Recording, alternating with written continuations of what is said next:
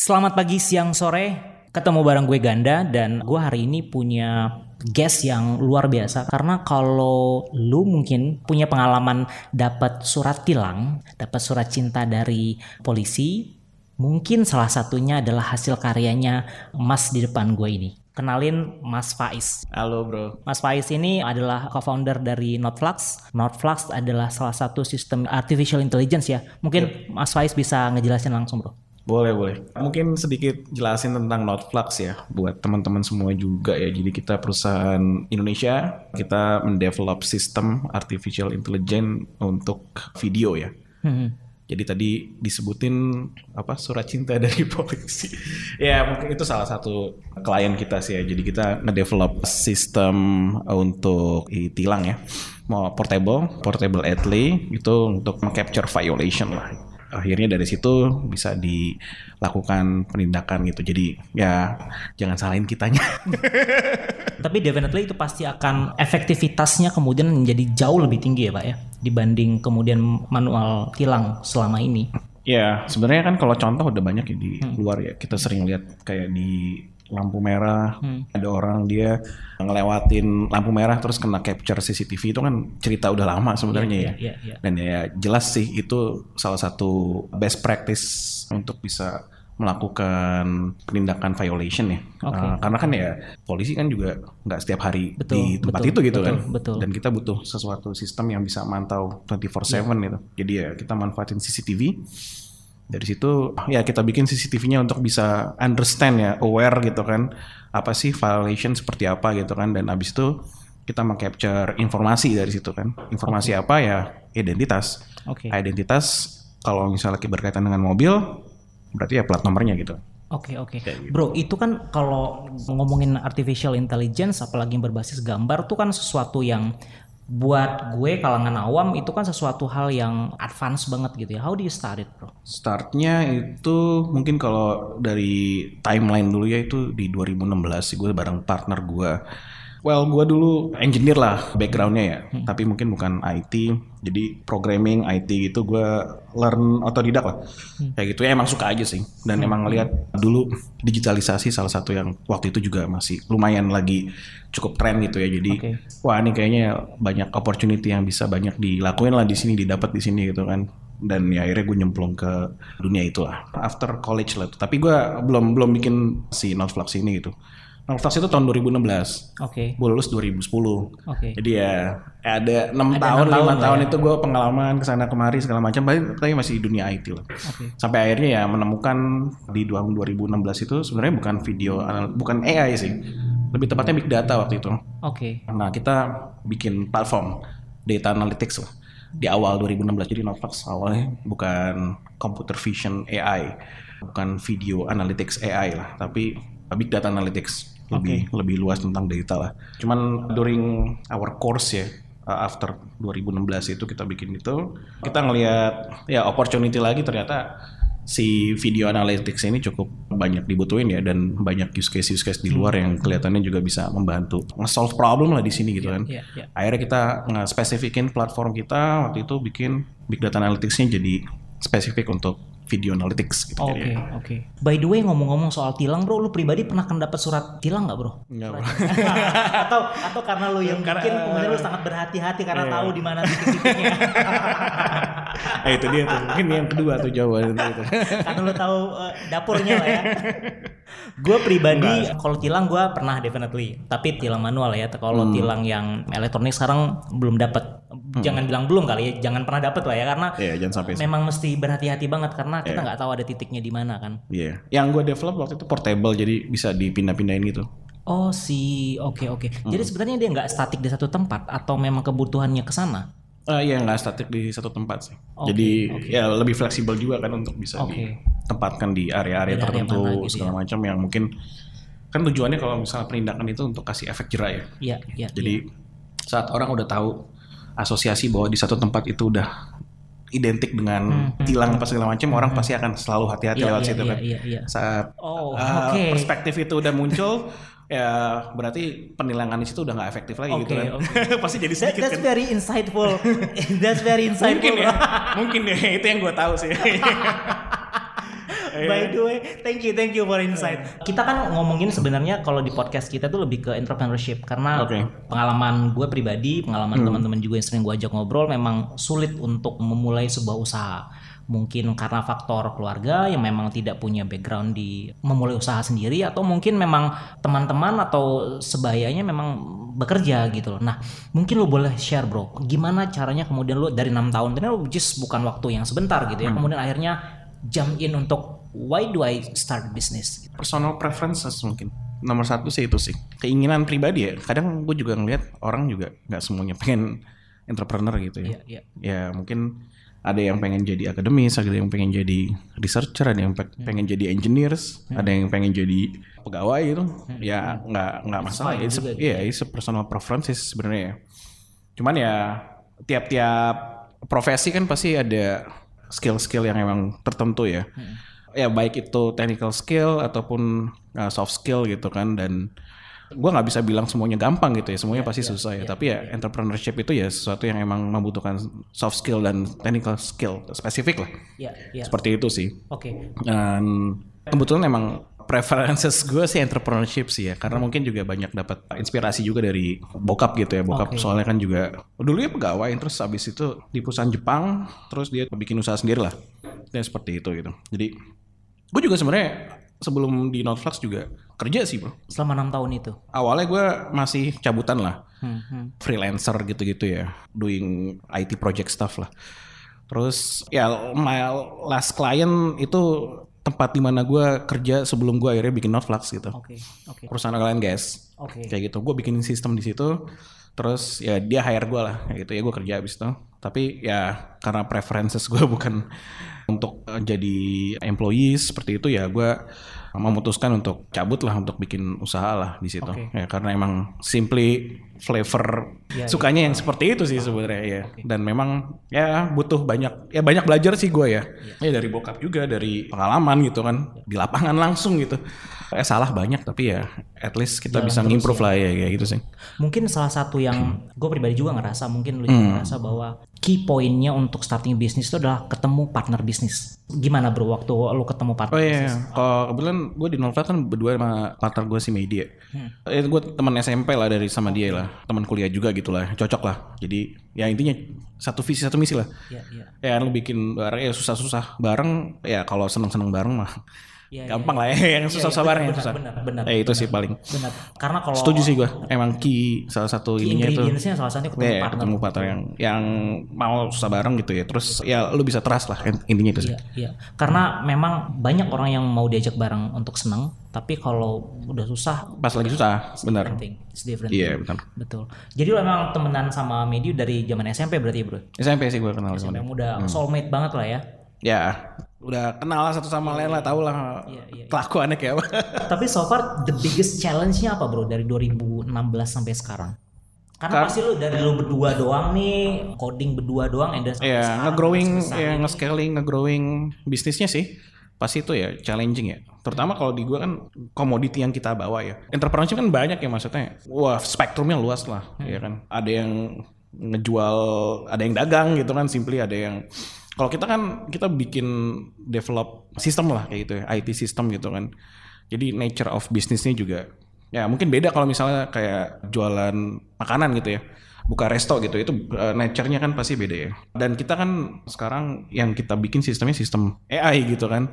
Nature-nya pun juga beda saat kita bikin sistem I T, walaupun sama-sama I T tapi satu bikin A I, satu bikin misalnya e-commerce gitu ya. Nature-nya juga beda-beda gitu. Jadi hmm. di kita spesifik banget gitu. Ya, ya. Dan yang challenge adalah ya bagaimana kita bisa nge-monetize si ya, A I exactly. tools ini. Jadi kita start with kita apa ya? Uh, ya opportunity pasti kan.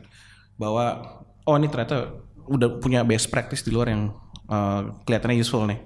Tapi di sini waktu itu emang masih belum banyak lah maksudnya yang mengadopt A I terutama di uh, computer vision gitu kan. Yeah. Jadi ya salah satu challenge-nya adalah mengeducate market juga gitu. Okay. Okay. Nge-build marketnya, at the same time kita nge-build sistemnya. Okay. Dan supaya akhirnya gimana itu bisa ke monetize kan, akhirnya jadi yeah. jadi bisnis yang sustainable lah seperti yeah. itu gitu. Kalau boleh gue kasih perspektif dari gue, mungkin ya gue ngeliat hmm. bisnis Nodeflux itu kan lebih ke B to B ya bro ya. Oh yeah. iya. B to B. Hmm. Sedangkan um, kalau kita ngomongin startup kan biasanya lebih banyak ke B to C, hmm. which is itu mungkin yang jadi salah satu challenge juga untuk raising fund di awal-awal mungkin ya bro. Tapi hmm. dengan dengan challenge itu kalian juga berhasil untuk ngelewatin beberapa series. Sekarang udah series berapa bro? Wah, well, berapa ya? Kita nggak nggak sampai series, even series A juga belum. Sekarang yang akan racing sekarang? Masih belum tahu sih bro. Oh, masih belum tahu. Iya, eh, soalnya flavor dari bagaimana kita juga nge-grow company juga beda-beda ya. Hmm, hmm. Startup, non startup, ya gue ngelihatnya company aja gitu kan. Hmm. Dan company ya lo ngasilin sesuatu value gitu kan. Yeah, terus yeah. abis itu lo value ini bisa dikonsum yeah. sama customer lo lah, yeah, yeah. ya kan, klien lo lah, kayak gitu kan. Itu kan simple termsnya ya, yeah. kayak gitu kan. Betul. Kadang kita kan ngeliat, oh startup identik sama funding gitu ya. Yeah. It's the way kita gimana akhirnya bisa dapetin capital aja sebenarnya. Iya, yeah, yeah, betul. Ya kan. Dan capital kan nggak satu-satunya cara ya dengan lo investor atau betul, apa gitu betul, kan ya. Betul, betul. Kalau misalnya lo bisa pakai kantong lo sendiri kan juga betul, ya lo, betul, lo betul. sebagai investor lo sendiri gitu betul. kan. Di, terus abis itu lo dari kantong lo sendiri, istilahnya bootstrapping lah ya. Yeah. Lo berhasil ngebikin suatu produk, produknya berhasil lo jual, keuntungannya gede, abis itu bisa lo puter lagi yeah. buat operasional, nge-growing company lo. At the end lo juga nggak butuh yeah. investment gitu kan. Betul. Kayak gitu. Jadi ya kalau gue lihat sekarang startup emang banyak, tapi ya itu emang ekosistem yang dibikin lah sama yeah. venture capital lah istilahnya, karena memang itu bisa nge-propel inilah, nge-propel grow dari si bisnis lo itu gitu kan. Nah cuman memang ada in return lagi tuh dengan si V C kan. Dia ngelihat startup itu komoditi yang diinvest saja bro, kayak lo invest stock lah. Lo pasti invest stock senengnya kan yang tiba-tiba naik hmm. kenceng kan, kayak Bitcoin atau apa yeah, gitu yeah. kan. Bitcoin. Iya yes. yeah, namanya momentum investing kan. Ya kan? Nah juga pasti mereka ngeharapin itu dong. Okay. Apa yang akhirnya bisa ngebikin duit mereka itu tiba-tiba grow dalam waktu dua tahun gitu. Oke. Okay. Dia ini tuh justify itu. Uh, ya si commodity ini harus bisa menjustify itu gitu kan. Okay. Akhirnya mereka men-selling sesuatu yang emang marketnya itu bisa ke-expand besar gitu. Sesuatu yang emang belum ada gitu. Jadi okay. makanya emang ada area of yang sifatnya tuh future projection lah ya. Oke. Okay. Kayak gitu. Gojek okay. emang tadinya belum ada, sorry gue nyebut nyebut merek ya. Tapi kan akhirnya kan dia kan ya yeah. dia ada di area market yang mereka bisa growing sendiri dan itu nge-justify growing mereka gitu yeah, kan. Yeah, yeah. Belum tentu itu related ke profitability gitu, yeah. ya kan? Sampai sekarang kalau misalnya dilihat juga cash flow-nya kan juga yeah. laporan keuangannya yeah, juga yeah. masih mungkin masih belum ya. Tapi ya at the end they can sustain with memanfaatkan momentum itu ya bisa-bisa aja sih. Tapi kalau di kita Nodeflux, kita start dari gimana nge-create revenue financial yang stable dulu as a business aja gitu. Yeah, Jadi yeah, profitability-nya yeah, kita jaga lah. Yeah, yeah. Kita gerak menggunakan skema seperti itu gitu. Jadi yeah. kita juga kadang-kadang kalau misalnya harus bertukar apa ya istilahnya. Ya kayak tadi ya V C kan pasti expecting dia punya grow kan. Kita juga susah. Maksud gue yang bisa gue grow itu, kalaupun gue bilang revenue, itu juga mungkin masih di luar dari ekspektasi grow yang ya kan pasti kan ada tesis investmentnya juga betul, dari V C. Betul. Mereka pengen tiga ratus kali atau empat ratus kali gitu kan. Iya. Mungkin yang jadi jadi titik baliknya itu adalah ketika COVID dua ribu sembilan belas kemarin. Uh-huh. Karena kan sebelumnya kan V C kemudian nge-push uh-huh. startup untuk bakar uang. Tapi kemudian ketika covid sembilan belas kemarin itu semuanya seperti meriset semuanya bahwa semua perusahaan termasuk juga startup-startup itu mm-hmm. harus profitable. Yeah. Harus profitable, back to fundamentals lagi gitu. Dan mm. itu yang gue ngelihat dari Nodeflux yang bikin mereka tetap kuat walaupun um, belum sampai saat belum sampai saat ini untuk diinjek sama visi-visi besar. Tapi mereka tetap tambah besar dan dengan keluaran produk-produk barunya. Itu yang gue pribadi bahwa kalau kita ngomongin dua ribu sembilan belas dua ribu dua puluh back to fundamentals, I think Nodeflux udah melakukan itu dari tahun dua ribu enam belas ya bro. Kita dulu awal-awal masih coba arah-arah kayak startup, manfaat mencoba untuk memanfaatin ekosistemnya. Ya cuman bener kata lo yang dua ribu sembilan belas COVID itu emang nggak cuman visi juga sih, tapi semuanya gitu, ya kan? Yeah. Ya karena kita nggak tahu apa yang ada di depan mata kita gitu kan, dan semua tiba-tiba berubah cepat gitu kan, jadinya ya orang juga nggak mau taking risk gitu ya. Penyebaran duit juga akhirnya juga lebih sedikit, kalaupun ada juga alihnya juga banyaknya ke yang sifatnya mungkin kesehatan gitu kan. ya mungkin di luar itu ya akhirnya kena impact yang cukup uh, signifikan ya, yeah, secara yeah. negatif gitu yeah. kan. Ya kita juga kena impact sih, yeah, yeah. kayak gitu. Dan dulu kita juga masih, kan tadi gue bilang gue ada investment cuman nggak sampai yang serius uh, soalnya. Dan tapi ada di momen di mana kita juga masih ter- ketergantungan ada sama investment gitu juga sih, investment dan funding ya. Dari funding ya. Dari funding kayak gitu. Jadi at that time kita juga kena kena impactnya juga sih. Okay. Cuman ya ya fortunately berhasil inilah survive lah. Mantap, mantap. Itu yang paling penting bro. Survive dulu, survive dulu. Bener. Nah ini kan kita ngomongin udah ngomongin kondisi ekonomi, ngomongin fundamental secara bisnis, hmm. terus ngomongin B to C, B to B, which is yang gue yakin ini nih jauh di di luar basic capabilities lo sebagai engineering ya bro ya. Iya. Yeah, yeah. Apakah ada korelasinya bro ketika lo ngebangun perusahaan? Part mana yang fokus pada technical skill dan part mana yang obrol-obrolan kita tadi, part untuk ngelihat secara ekonomi secara luas. Ya, dia dua-duanya harus koeksis. Maksudnya bikin sesuatu tapi ya tanpa considering apa yang market inginkan hmm. ya, bisnis gitu kan juga. Ya pasti nggak akan works ya kayak gitu, jadi ya harus koeksis ya. Lo tahu bisnis tapi lo tahu market kayak gimana tapi lo nggak bisa bikinnya juga ya, ya akhirnya juga nggak works juga gitu kan, jadi ya, ya, ya. harus koeksis lah gitu ya. Dua-duanya gitu. Dan ya yang agak challenging di kita sih ya karena mungkin kalau boleh gue rephrase pertanyaannya, mungkin secara skill bro, skill untuk technical itu sampai sejauh mana ngebawa lu sebagai perusahaan, dan skill apa leadership kah atau pemahaman lu tentang membaca market dan segala macam itu membawa perusahaan sampai pada tahap mana? Pasti beda-beda ya. Kalau di gue, gue ambil case gue ya, karena kita tuh perusahaannya kan develop system ya, intinya core-nya kita tuh intangible assetnya itu adalah intellectual property ya. Okay. Jadi ya kedalaman dari sisi teknikalnya pun juga kita mesti punya ya, karena itu kuncinya gitu kan. Itu yang dinilai dari market juga ya ataupun investor ya. Misalnya kita nanti juga mencoba memvaluasi company kita gitu kan. Ya itu yang menjadi barrier to entry lah intinya ya. Okay. Jadi kita juga punya independensi ya dari apa yang kita bikin gitu kan. Kalau misalnya lo dagang ya semua orang bisa dagang barang yang sama gitu kan, yeah. asal tahu sumbernya aja, yeah. tapi saat lo yang bikin barangnya gitu kan, lo bisa shift ke sana, ke kanan atau ke kiri tergantung dari saat ini opportunity-nya lagi seperti apa nih kayak gitu. Itu yang gue pikir sih. Kalau ini ini ngomongin ini ya perspektif teknikal dulu ya, hmm. nanti gue bakal ngomong ke perspektif bisnis yeah. gitu ya.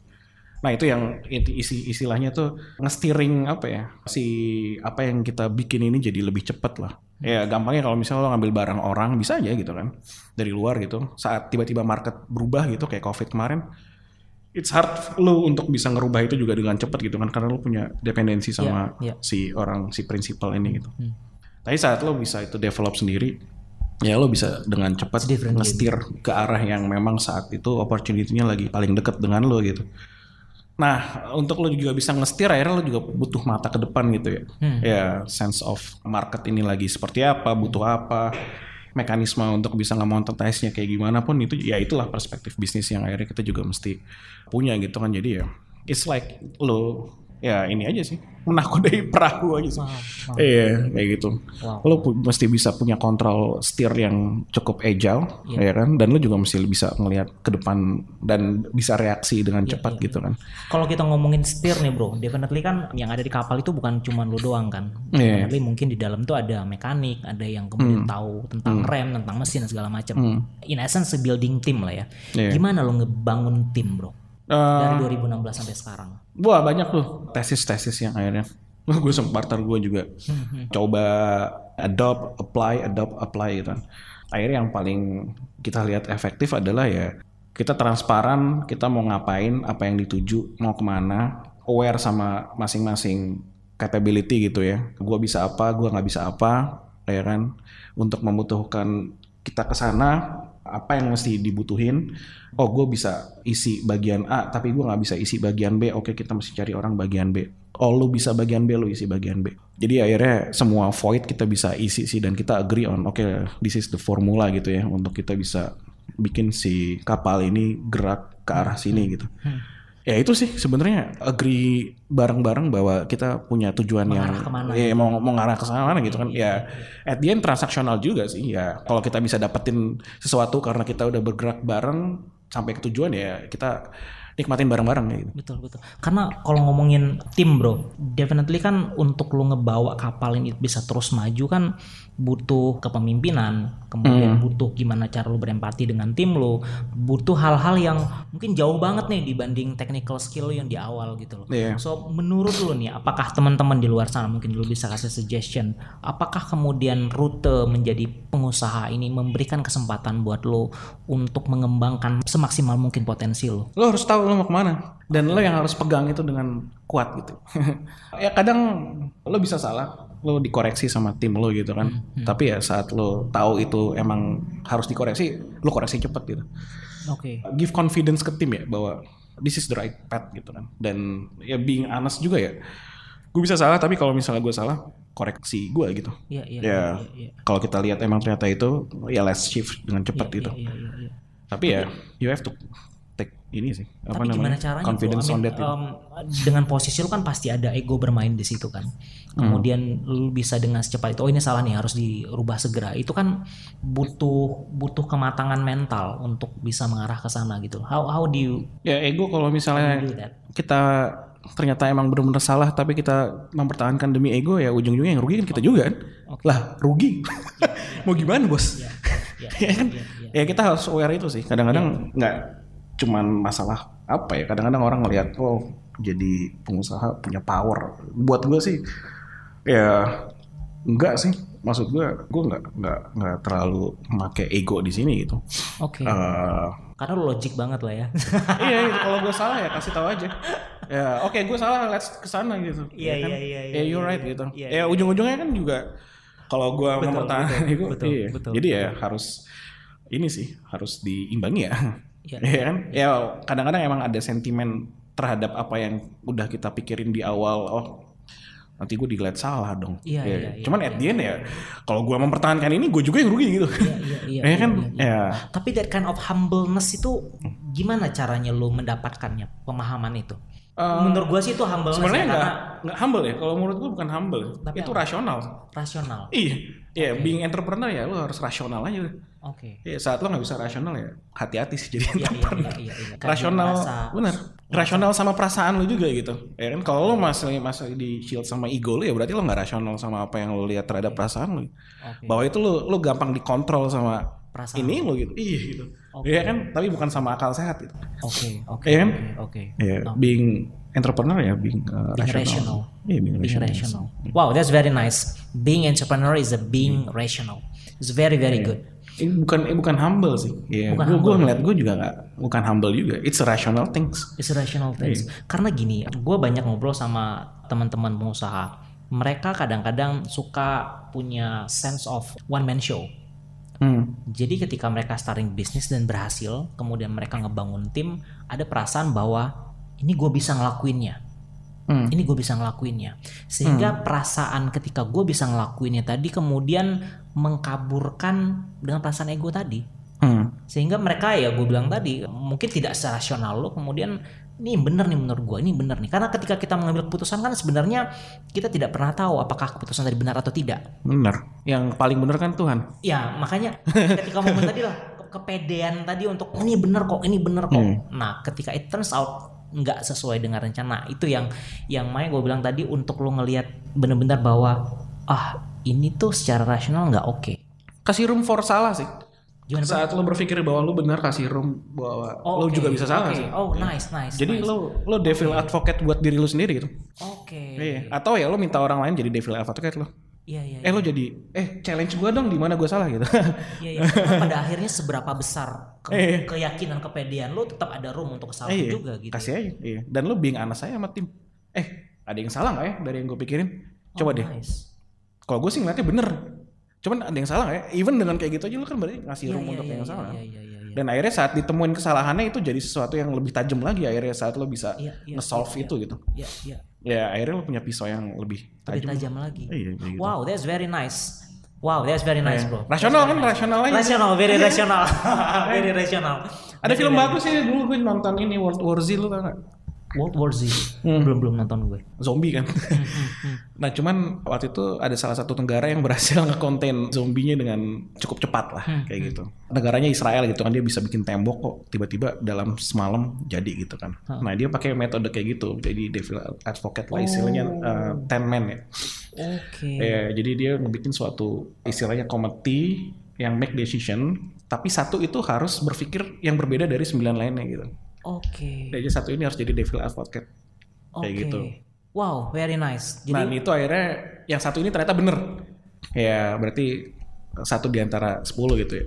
Iya iya. ten percent chance. Wow. Tapi okay. bener. Nah turns out ya udah dia punya, kalau kalau satu ini udah berpikir kan, misalnya lu bersepuluh nih.